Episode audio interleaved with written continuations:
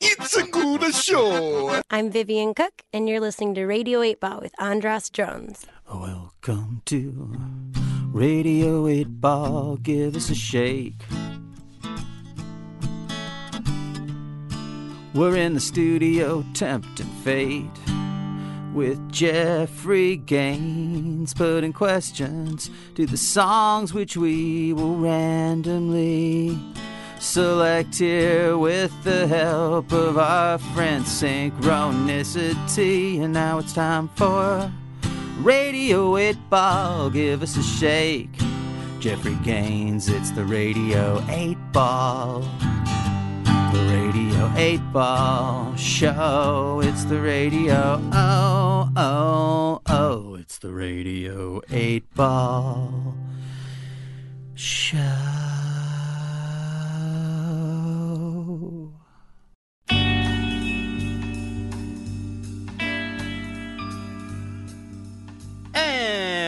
And welcome back to Radio 8 Ball, the show where we answer questions by picking songs at random and interpreting those randomly chosen songs as the answers to the questions, like picking musical tarot cards. I am your host, Andras Jones, here in the studio with Jeffrey Gaines. Hey. And he is providing the oracle fodder for our musical divinations today. And the first guest on this show is a most appropriate guest. I think one of the quickest returns to Radio 8 Ball that we've ever had. If you've been following along with the show, you know him from the episode just uh, a couple ep- episodes back. Chris Price. Hey, hey, Welcome back to Radio 8 Ball. glad to be back. Now, how, how we've been talking about it a bit, but why don't you tell us how are you in this this Jeffrey Gaines character connected? Well, um, we were uh, we were set up uh, through uh, Cheryl at Omnivore Recordings, which is the label that put out my music and the Emitt Rhodes record that I did. And Cheryl has a history with uh, with Jeffrey. She worked on his first record, um, and I guess they reconnected at South by Southwest, and she was blown away by his performance there. And she called me like shortly after, very quickly after seeing him, and said, "I think you guys should make a record together." And uh, and I said, "Sure, I would love to." And um, we uh, began the process of putting this thing together that uh, that you now hear, that's now in front of you. That's called All Right, and it is indeed all right. Hence why I, it was weird that I didn't know the title of that song at the beginning of the show. so, uh, and Jeffrey, what was your first connection with Chris? My first connection with Chris, man. I mean, I'm out of the loop, so I had to go to the uh, I had to go to the YouTube and start, you know, checking out his world, and just like song after song, you know, you just see a guy that is just, you know, in full power, in full bloom, and all that stuff. So I'm like, man, I'm gonna be fine. Let's go. Flew out, and uh, you know, he, he was awesome enough to put it all together here on this end because I'm an East Coast guy. So you know, Yeah, you know, we actually met making the record. Yeah. Like that was we hadn't met in person until he came out to make the record. So you re- actually- you really are playing the role of the Hollywood producer. I'm your typical Hollywood douchebag. No, no, no. That's what I'm trying to say. I mean, like, there's that that basically would sort of want to get hooked up with one of those producers who you know that you can really trust. It's like the Jimmy Iovine thing with uh, Iovine thing with Tom Petty. Like, they step. Iveen. I mean, thank you. I always get Rhymes it wrong. with Visine. Thank you. But um, yeah, yeah, no, it it, it totally is. Uh, like uh, in a perfect world, yeah, you meet the people that are right for you and that work well with you, and you know, I I'm I I feel like at this point I've made enough records that uh, like I, I have a temperament for it, and uh, but but it's still even in that case, you you get in a room with some people and it doesn't click. There's no chemistry. There's no anything. But that wasn't the case here. It was uh, effortless. You know, we all got in a room and just gelled, and and Jeffrey brought the goods because the songs are great. Um, it's just you know when you when you find like I'm looking to work with people like Jeffrey. You know, that's the flip side of it is uh, like I can I can take money gigs all day and and uh, make records that don't fulfill me, but I'll, will pay the bills. You know, but uh, this is the kind of thing you actually want to do. This is why we what we all signed up for. Well, I'm curious. Uh, so, Jeffrey, like when you work with a producer, like I, you know, I'm a songwriter. We're all we're three songwriters in the room. When you go into the studio, are you going like some people go in and like I envision this song like this other song, or I envision elements of this, or I just don't want this to sound like anything else and just sound like me in the room doing it, or like how do you like when you work with a producer? How do you pr- approach that conversation? Because it's a really intimate thing. Mm. I try to make it not intimate. Yeah. You know what I mean? I try to not make it touchy feely at all and just go very direct. Um, I've been uh, I wrote, worked with uh, Val McCallum who plays guitar, and he was on a, re- a record of mine that I did out in L.A. And uh, it was a really cool experience. And we're like, we should probably get back together. So, by way of the Facebook and the posts, I kept in touch with him and his band Jack Shit. And I was like, wow, man, I love uh, Pete Thomas, you know, Yeah. playing drums. It was like and Davey Faragher. I, I knew him. We used to bump into each other when he was in Cracker, and it was the '90s. We were doing a lot of radio things together, and I was like, well, these guys are already playing a sound. Um, I got this record. It's going to be out there. Let me assemble the sort of songs that lend themselves to what they play, their sensibility. So it's not as if we're, it's not as if like you have to go. Here's what I want you to do. There are. It's best probably to pick people who are already doing that Right. and then you just say don't, Right. don't go changing at all Uh, you've been selected to do the thing you do and these songs will you know they're going to lend themselves to to your style of playing or you or you know or you wouldn't be here like we're not going to ask you to be anyone other than yourself so that creates the comfort Yeah, I- that's the comfort level right there it's like well if you're not asking people to be outside of what they are they've been selected I'm com- I'm completely there with you on that. I think that uh, it's uh, it's all about getting the right people for the job, Yeah. and uh, those guys are are right for most jobs. exactly. Yeah, Um, it's, it's yeah. I, I wouldn't. I don't want to even limit them with what my interpretation of what they are. They're anything they want to be. I'm sure. But in this quick case, with things going very quickly, very fast, you know, there's no. It's not one of these records that you sit back and think. We've got time and budget to just, you know, ha- sit back and imagine imaginings. We got to just get to work and make some music. So I thought it was wonderful how we worked. Everybody showed up, everybody delivered, and then got back home to their lives. So it was you know, like it was really Yeah. cool. You know, I felt I didn't feel any guilt at all about keeping people away from their family or their their recreation or whatever their other interests were, because uh, they came in. Everybody came in, you know, at start time and and left. You know, Yeah. it was it was perfect. Um, I was quite proud of the guys. I was really proud of uh, their generosity, all of them. Everybody was working in a collective and bringing up ideas and offering, you know, direction here and there. We- We'd come to crossroads. Every every individual in the room felt like it was all right for them to open their mouths, and we were going to at least hear what everybody had to say. No one felt weird about suggesting anything. Right. I've worked in I've worked in Yeah. situations where people think uh, every mere suggestion is a is a different pay rate, you know, and they're Right. like, I've got an idea, but I'm, I'm not I'm not getting paid to say it, and I'm like, that's so weird. Yeah. that's a Yeah, weird. it's that it's that thing where an idea turns into a week. Yeah, and like so we just it felt great. I think, um, I mean, I know personally, I haven't been. I, th- I thought it was wonderful. Again, again, no bad habits. Um, felt like a like like kids making a in a basement, getting our band together. So that was pretty great. Yeah. This isn't really an interview show, but when I have the when I have the artist with the producer here, I want to get at least crack that a little bit into that relationship because I, I always think that's really fascinating. Uh, when it works, I guess it's fascinating when it doesn't work too. But uh, when it works, it's a, it's Yeah. it feels like such a, it's such an integral part. It's like once I don't know. It's like when you when you first listen to music and you can't tell all the instruments apart, and then at some point Yeah. you're like, oh, I hear the bass now. And then Mm-hmm. everything opens up, and when you realize that there are all these, you know, like when you start to follow who's the engineers on different records, and you're like, oh, Mhm. that guy, that Chad Blake was on a whole lot of records, Oh, man. right? Well, Uh, let me say though, uh, just as we're wrapping that up, Yeah. uh, Chris said earlier, and it's very true. I'll second that that he has the perfect temperament for it.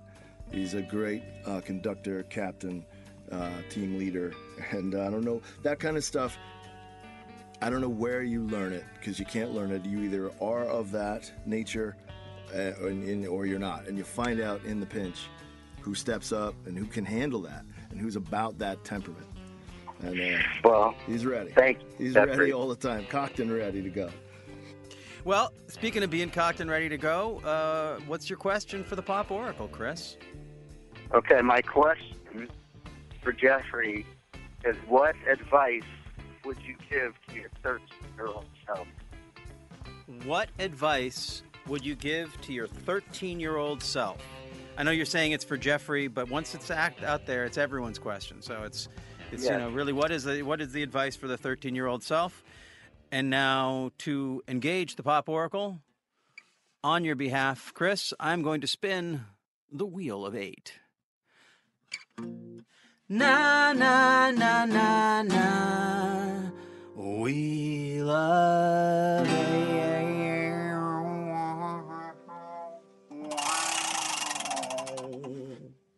Song number four. Advice to the 13 year old self seems to me. Hear it?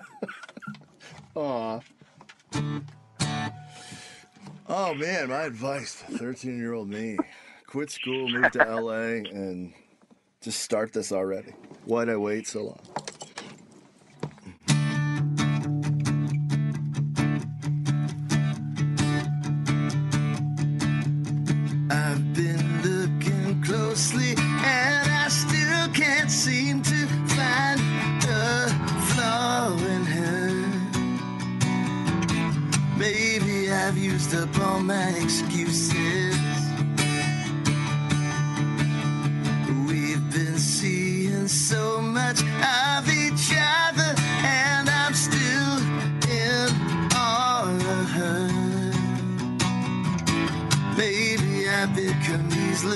Easily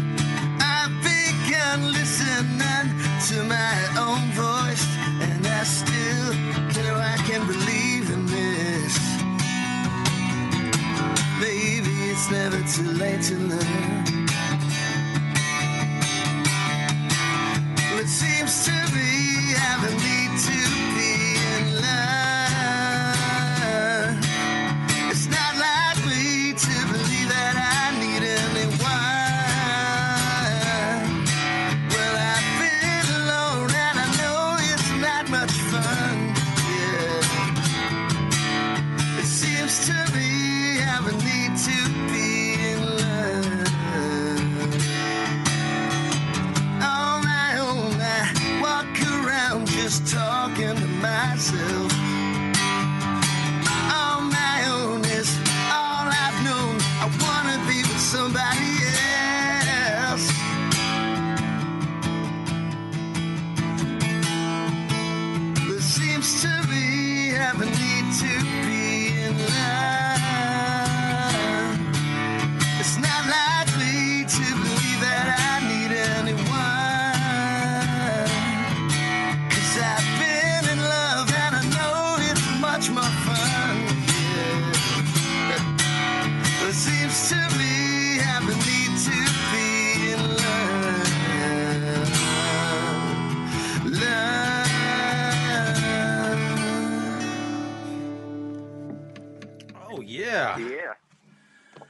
That was Seems to Me from Jeffrey Gaines. The answer to Chris Price's question What is your advice, Jeffrey, to your 13 year old self? But again, we can all uh, sort of project ourselves into that question and answer. And before we get into interpreting that as the answer, Jeffrey, just tell us a little bit about the background of that awesome song. background. I mean, you know, for me, sometimes songs are just let's see if you can write one. Let's Yeah. just let's just write a song for songwriting's sake. I Um, love that. So it's just all script. Um, I don't know that I even uh, subscribe, or I won't allow myself to tell you that I actually feel that way. So I'm going Mm-hmm. to hide behind that. I just made it up, and it's a song for song's sake, and the Yeah. melody is just trying to, you know, play into Burt Bacharach tones of just like how, just Yeah. how ge- you know geometric can you just play with the, the descendings and the ascendings and just make a song up, you know? That's great. No, And, uh, it's, yeah. it's funny. I was uh, I was at a, a show last night where there was this band called uh, a band called Lavender J. Uh, but they but they're they're all instrumental, and someone was saying you should have them on the show, and I was like, it'd be great to have one a show where all the answers are just pure music. So I love that you're talking That's about really the good. idea Yeah. of that when you think about this song for you, it's about this descending and ascending and the energy in the song. Because I I mean I, I actually that is the power of it, and uh, I t- totally clicked just now why the, like the when I first heard about you, one of the things that pinged was maybe it was even Chris on something you posted, Chris, about Mhm. the Elvis Costello connection, and I hadn't quite put that together. And then when I heard that, I was like, "Oh man, that's just like working the energy." And I love that you take it back to Bacharach because it's like you're going to the same kind of sources, Right. and uh, and then of course By- you're playing the with the band. Oh, go on, Chris. Yeah. I, I just want to point out that was a cool version of the song. Thanks, bud. Yeah. So uh, yeah. So Chris, what did you think about that? As the answer to your question? Well, okay, so that that's like one of my favorite songs on the record. Uh, uh, maybe not my favorite favorite, but it's like one of my favorites. And like, uh, yeah, I there's there's like a couple lines in the second verse that seem like pretty obvious answers to that question, and specifically that I've begun listening to my own voice, and I'm sure I can believe in it, and maybe it's never too late to learn. Boom. Um, Boom. I mean, that I think that when you're young, uh, I think that uh, you're dealing. Uh, at least a lot of teenagers are dealing with self-doubt, insecurity, loneliness, uh, feeling like uh, their problems are bigger than the the whole world, and uh, you know, the idea that um, you also like think you know everything when you're young. And uh, the the opening opening your opening yourself up to the idea that maybe you can learn something is that that's a grown up idea, I think. And I also really loved going back to the idea of like what is the what is that kismet relationship between a producer and an artist, and just mm-hmm. energetically, I just think we got that. I love watching Jeffrey here see how you completely got his song and were able to get down to that nugget of how that lyrically did answer the question. And I can just imagine if that's the energy that you guys had together in the studio, you know, completing each other's sentences mm-hmm. kind of thing. That's really wonderful. Yeah. Yeah. I, you know, the other thing is just the, the, there's a vulnerability to the the sent the, the overarching sentiment of the song, like uh, like open like admitting that you're you you you don't want to go it alone. You know that you want to to find a, a partner.